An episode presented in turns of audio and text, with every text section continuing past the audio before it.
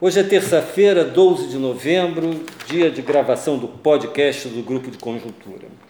É, nós estamos vendo uma sucessão de iniciativas da área econômica do governo que vai deixando claro que estamos diante de um projeto bastante ambicioso de mudanças na economia e, de, em particular, de enfrentamento da questão fiscal, né, da crise fiscal. O governo é, vem movendo muitas peças nesse tabuleiro da política da política econômica, e é importante é, que nós possamos entender o papel de cada uma delas. Então, hoje nós vamos fazer um esforço nesse sentido e, cumprindo uma promessa do, que fizemos na semana passada, aprofundar aqui a discussão do plano Mais Brasil. É, então, vamos trocar ideias aí sobre esse plano, tá? Aqui com, com a equipe, né? Caio, você. Eu vou começar começa. falando, colocando algumas coisas mais gerais e depois a gente vai trocando ideias sobre as medidas, enfim, implicações do plano, etc. É, o primeiro ponto é que é, o plano, embora ele tenha diferentes dimensões, é, além da contenção das despesas obrigatórias, medidas para flexibilização de gastos, medidas para descentralização de recursos, para na verdade para reforçar o caixa de estados e municípios, é, o, o, ponto fundamental uh, no plano do ponto de vista mais imediato, de continuidade do ajuste fiscal que está em curso, se refere à contenção das despesas obrigatórias. Essa é uma, a questão chave do, do amplo conjunto de anunciado. Então, a gente estaria, uh, em, no que se refere a esse plano, né, que é um plano de reforma do Estado de grandes dimensões, é, ele seria, digamos, a terceira etapa do ajuste fiscal, que foi iniciado com o teto dos gastos lá no dezembro de 2016. Desde o início sabia que o teto dos gastos não seria viável sem a contenção das chamadas despesas obrigatórias do governo federal, que são grande parte dos seus gastos e que crescem automaticamente e tal. Tem, depois a Margarida pode comentar um pouco sobre isso.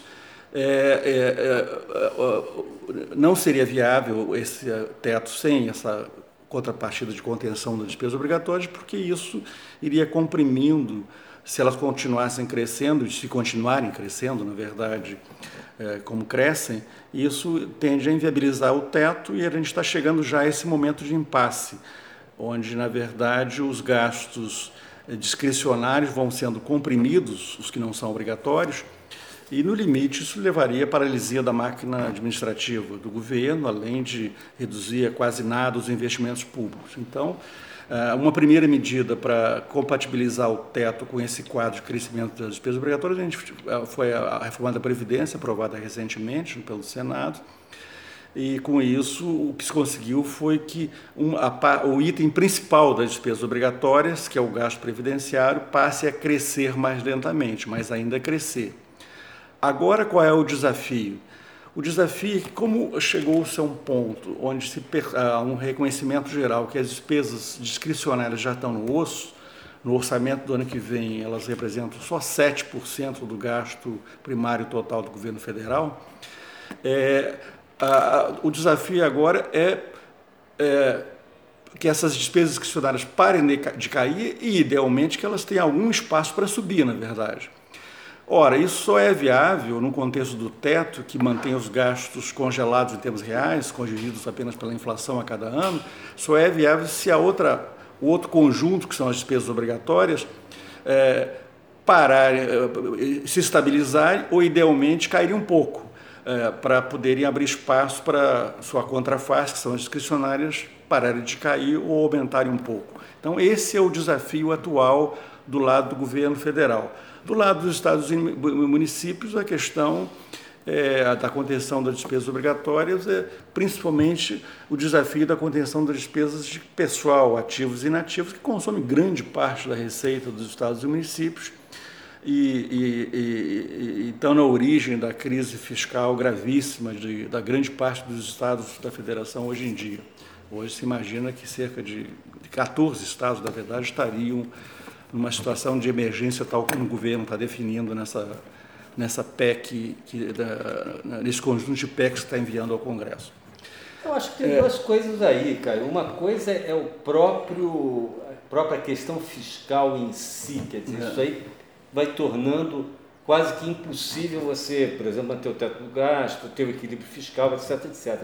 E outro lado é a própria qualidade da gestão é. da, da coisa, porque você fica engessado e muitas vezes deixa de fazer coisas que são importantíssimas, prioritárias, é. exatamente. É, a questão da eficiência não? É. é importante além do... É. O problema é que para essa, como as despesas chamadas obrigatórias é, continuam crescendo em termos reais e é, o principal item deles é a despesa previdenciária, e essa vai continuar crescendo em termos reais, inclusive porque ela não está é, contemplada nesse, nesse aspecto, ela foi preservada de medidas de mais rígidas de contenção, quer dizer, ela vai seguir as regras que foram definidas na reforma da Previdência, ou seja, que o que, que, defini, que conseguiu, em relação à despesas obrigatórias, despesas previdenciárias, é tornar esse crescimento mais lento, mas ainda é um crescimento real, contínuo, ano, ano após ano. Ora, se o desafio é que as despesas discricionárias parem de cair e, eventualmente, idealmente, subam um pouco, uh, como é que se faz? Qual é o tamanho do desafio no caso do governo federal, por exemplo? Ele vai ter que uh, que as despesas obrigatórias parem de crescer, se estabilizem ou idealmente caiam um pouco, para abrir mais espaço para discricionários, como eu vinha falando. É, o problema é que, é, como a maior parte das despesas obrigatórias estão fora dessa regra, que são as despesas previdenciárias, todo o desafio vai ser o quê? O governo está forçado para atingir esse objetivo a reduzir em termos reais as despesas obrigatórias não, não previdenciárias. Esse é o tamanho do desafio que está posto para o governo federal para cumprir o teto e está posto no lado dos estados e municípios para saírem da situação gravíssima financeira que eles têm. Lá eles não têm o teto dos gastos, mas têm restrições fortes ao endividamento. Então, a, a, situação aparece de outra forma, mas o resultado é o mesmo, é, é uma compressão de gastos naquilo que são serviços públicos essenciais na verdade. É, agora tem um detalhe, cara, que é o seguinte, quer dizer, custeio em saúde e educação também é um gasto que não tem como ser comprimido, porque tá, no caso da União, os gastos de custeio com educação e saúde têm que, no mínimo, serem é, é, reajustados de acordo com a inflação. Né? E no caso de Estado e município, tem toda uma vinculação de receita a esse tipo de gasto. Então, no fundo, no fundo, o que sobra para o governo para poder tentar reduzir e abrir espaço para o discricionário é muito menor, é muito é, pequeno. É. Né? Mas vamos pensar assim, só resumidamente, é, a, as medidas, assim, muito resumidamente, é, uhum. da, do, do, pacote mais do, das Quais são as medidas mais, mais, importantes, mais, importantes, mais impactantes, né? É, é, primeiro, como eu falei, a questão central é a contenção de despesas obrigatórias. E aí o mecanismo que viabilizaria a contenção das despesas obrigatórias é o mesmo para a União, Estados e Municípios, que são os gatilhos. Ou seja, a ideia de que em situações de emergência, é, gatilhos podem ser acionados, no caso do governo federal, seriam obrigatoriamente acionados. A Margarida me fez uma observação, antes de a gente começar a gravar o podcast, que nos estados e municípios isso é uma coisa opcional, né? É, é opcional, mas aí tem algumas diferenças. Então, no caso da União, o que, que é um gatilho ser acionado? Quando o governo der sinais de que não está cumprindo a regra de ouro. Não. Então, a regra de ouro é uma regra que diz que as operações de crédito não podem, em endividamento, lê-se, não podem superar as despesas de capital. E o governo vem constantemente violando essa regra através de crédito suplementar, que é uma autorização do Congresso para isso. Uma maneira de burlar a regra. Né? É, então, uma maneira legal de burlar a regra. Esse é o caso da União. No ah. caso de Estado e município, toda vez que a despesa corrente exceder 95% da receita corrente, os gatilhos são acionados. Mas no caso de Estado e município, não serão automaticamente acionados. Se o governante não quiser acionar os gatilhos, ele tem a opção de não acionar, mas ele também não terá direito a um aval ou uma garantia da União para a tomada de empréstimos. Então, na verdade, que na prática eles estão obrigados a apertar o gatilho. Né? É, de dizer, olha, estou inadimplente, então é o, é o, caos financeiro. É, então, na verdade, é uma maneira indireta de, de obrigá-los. É. Então, é, é, do ponto de vista das despesas obrigatórias, que é, digamos, o coração da, dessas medidas, é, a, a, a, o, o, o, central, o mecanismo central pra, pra, pra, de contenção são os gatilhos. Então, o que, que, são gatilhos, né? Quer dizer, as pessoas não devem estar entendendo muito bem como é que funciona isso. São medidas que automaticamente entram em vigor e medidas que levam aqui a uma correção ou uma redução ou uma manutenção da despesa obrigatória. Dentre as medidas que são mais importantes, né, caberia citar não, se pode, não pode haver promoções de funcionários públicos. Não pode haver reajuste nominal, pelo não, Reajuste nominal é nem primeira, pensar. É a primeira no delas. fundo, no fundo, é não pode haver de aumento de gasto com o pessoal, que é quase a única despesa que restou aí para ser é, é, contingenciada, vamos dizer assim. Então não pode dar reajustes, não pode criar cargos novos, não pode reestruturar carreiras, não pode fazer concursos, né? Então, isso. Acaba as progressões automáticas. Acaba as progressões automáticas. Além disso, suspense. Acabam só no período de vigência da emergência. Da emergência. Não é, é uma, uma regra é daqui para frente. Além disso, suspende-se a criação de novas despesas obrigatórias e não podem ser registradas acima da inflação. Quem está fora disso? O gasto com o INSS e o gasto com o BPC vão seguir as regras da reforma da Previdência. Não podem ser é, vão estar protegidos pela correção, mecanismo da, é, até porque da inflação. já tem uma reforma da Previdência que é. acabou de discutir é. né, como essas regras de gastos devem ser é, equacionadas. Então, essa contenção de despesas obrigatórias é despesas obrigatórias exclusivas de Previdência é. e, e implicitamente o grosso é pessoal, é, embora não exclusivamente pessoal. Tem uma cláusula que é. é. bastante dura, vamos dizer assim, né, que permite a redução de 25% da jornada do servidor com adequação dos vencimentos. Ou é, seja, é, uma reduz proporcional salário, salário né? proporcionalmente à jornada de trabalho. Sempre em situações de emergência, na verdade. É. Né? Agora, para onde iriam então na essas verdade, economias? isso é uma forma de dar instrumentos para você é, segurar os gastos é. em situação de emergência. Parar de, né? E parar de comprimir as despesas discricionárias que já estão no é. osso. Né? E no caso, toda, toda a economia obtida com essas medidas de contenção, com esses gatilhos, seriam alocada, a economia seria alocada ou no orçamento, num caso, ou então em projetos de infraestrutura. É, basic, mas basicamente, o, no geral, é que elas permitem dar mais folga para despesas discricionárias. Discricionárias, é.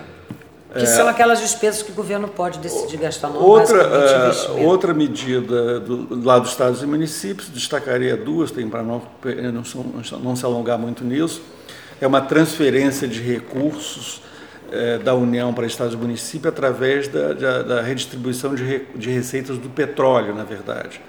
É, e também do salário educação, na maioria dos É, o salário educação também, que hoje Mas tem 9,8 é, bilhões de reais. É, o, o, principal é. seria as transferências de receitas do petróleo para estados e municípios numa proporção crescente, ou seja, hoje a grande parte vai para a União, 70% fica com a União e 30% dos estados e municípios. Uhum. A ideia é que gradualmente se inverta essas proporções. A unificação do orçamento de educação e saúde é, também é outra é medida muito, importante. importante é. É. É, é, o, a ideia aí é que uh, os pisos para educação e saúde, tanto em estados como em municípios, sejam tratados de forma unificada, de tal modo que dê liberdade ao gestor, ao, aos governos estaduais e municipais de gastar em educação e saúde.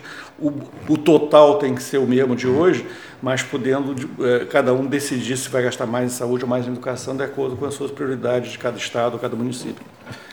É, e, por fim, uma outra medida é, aí do lado da União, é a uma previsão de uma diminuição das renúncias tributárias, que hoje estão estimadas em pouco acima de 4% do PIB. Dá quase 400 é, para um, uma, uma, Estaria na Constituição que, quando chegar a 2026, essas renúncias tributárias, né, que o governo, as receitas tributárias que o governo abre mão, através de vários subsídios que dá, é, cai, esse eh, total cairia para 2% do PIB. Ou Não seja, é a metade, né? A metade. É. Na verdade, voltaria para o nível que era antes da, do, da era PT. E antes da era PT era exatamente esse o, o, o nível de renúncia tributária no Brasil, 2% do PIB. Foram sendo aumentadas por decisões de governo, aqui e ali e chegaram a um nível superior a 4% do PIB. É. Agora a ideia é fazer o caminho de volta. É, só para vocês entenderem um pouco o que, que a gente está dizendo, né? Quer dizer, essas renúncias tributárias, né? essas desonerações fiscais, hoje, para o ano que vem, elas estão programadas em torno de 310 bilhões de reais. Então, esse dinheiro todo, enquanto que o investimento programado para o ano que vem da União é de 19 bilhões de reais.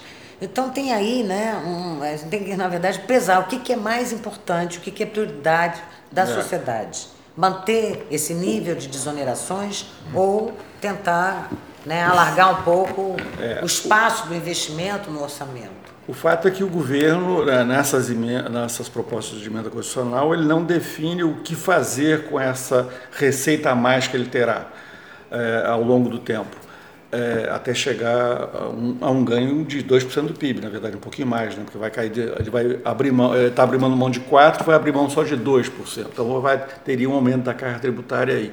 O governo atual tem dito que a ideia não é aumentar a carga tributária, ele usaria isso para compensar, para desonerar outros setores. Uhum. Mas isso foi, não está na, na, na, nas PECs, quer dizer, na PEC que trata disso, na verdade isso é uma decisão de governo. Se o próximo governo achar que prefere usar isso para aumentar a arrecadação mesmo, a carga tributária é uma Pode decisão sua. É, mas isso, o fundamental aí é reduzir essa perda, essa renúncia tributária que é, hoje é muito grande no Brasil.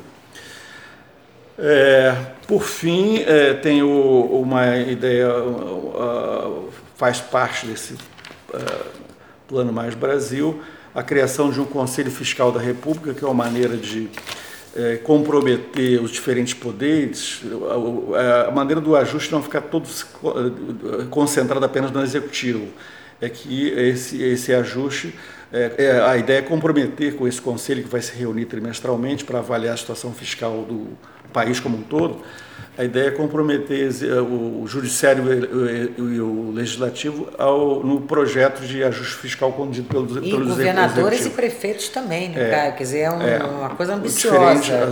Todos Dá os entes da federação. todos os entes da federação. É, todos os poderes, todos, todos os entes poderes, da federação. É uma ideia de criar um é. ajuste que seja do país, do né? país, e não de uma coisa de, de governos, de, de, um executivo aqui, é. que aí chega o judiciário e diz que isso não vale por uma é. liminar e o outro e o Tribunal de Contas de um estado diz que despesa com aposentados não é despesa de pessoal, o outro que considera é, essa que é. harmonização vai ter, dos indicadores a é harmonização é uma além do, do Conselho é. Fiscal da República foi criada a harmonização dos critérios para, para, para a medição do desempenho fiscal, em particular a despesa com o pessoal, que é, uma, que é, é um ponto muito sensível. É. Isso é o ponto, um ponto central. É, eu acho que essa, essa medida, pensando assim no longo prazo, é uma coisa da maior importância. Quer dizer, é. você é. pensar, quer dizer, tornar esta questão, que é uma questão crítica para o país, tornar um projeto da nação. Da nação. Nacional, não é. é um projeto do governo A, do governo B, do governador, do executivo, do é. judiciário, etc. Para ter um engajamento né, da, é, esse é do país nessa questão. Agora, um ponto que se coloca, a gente está sempre discutindo essa coisa da compressão das despesas discricionárias, a situação crítica dos estados e municípios e não sei o que lá. Ah, alguém pode argumentar, muitos argumentam assim, bom, mas isso tudo existe no caso do, da União, por exemplo, por causa do teto dos gastos. Se não houvesse teto, você não precisaria comprimir, cortar as despesas obrigatórias ou é, ter esse projeto, toda essa, essa, essa essas PECs para com esse objetivo e tudo mais. É, aí, então, a questão é, é e, e, muitos defendem, bom, em vez de conter os gastos, por que não aumentar a arrecadação tributária? Por que não fazer o justo pelo lado da arrecadação? É, é porque não foi. É, aumentar a arrecadação, é. né? então, é, aí tem a questão de. Tem dois aspectos. Um, o, o aspecto, é, o papel crucial que o teto, como âncora das expectativas, da, da, do compromisso do governo com a ajuste fiscal, está tendo na economia brasileira, que é um aspecto fundamental. E o outro é por que não a solução via aumento da arrecadação. São os dois aspectos dessa, dessa discussão. É, é uma discussão, vou resumidissimamente, o que eu vou colocar, resumidamente, porque o teto, o teto tem sido, como a gente tem dito sempre, a principal âncora da, da, das expectativas no sentido da, da, da confiança dos investidores no compromisso do governo com o ajuste fiscal, e os efeitos são inequívocos da, da de, de, benefício para o país com, com essa âncora. Uh, boa parte da queda dos juros não teria ocorrido se não fosse isso. Uh, até a gente estava comentando agora que o risco Brasil medido pelo CDS está atualmente em 117 pontos, voltou para o nível de 2013, quando o Brasil tinha grau de investimento, ou seja, quando as agências, quando tinha o selo de bom pagador pelas principais agências de classificação de risco do mundo.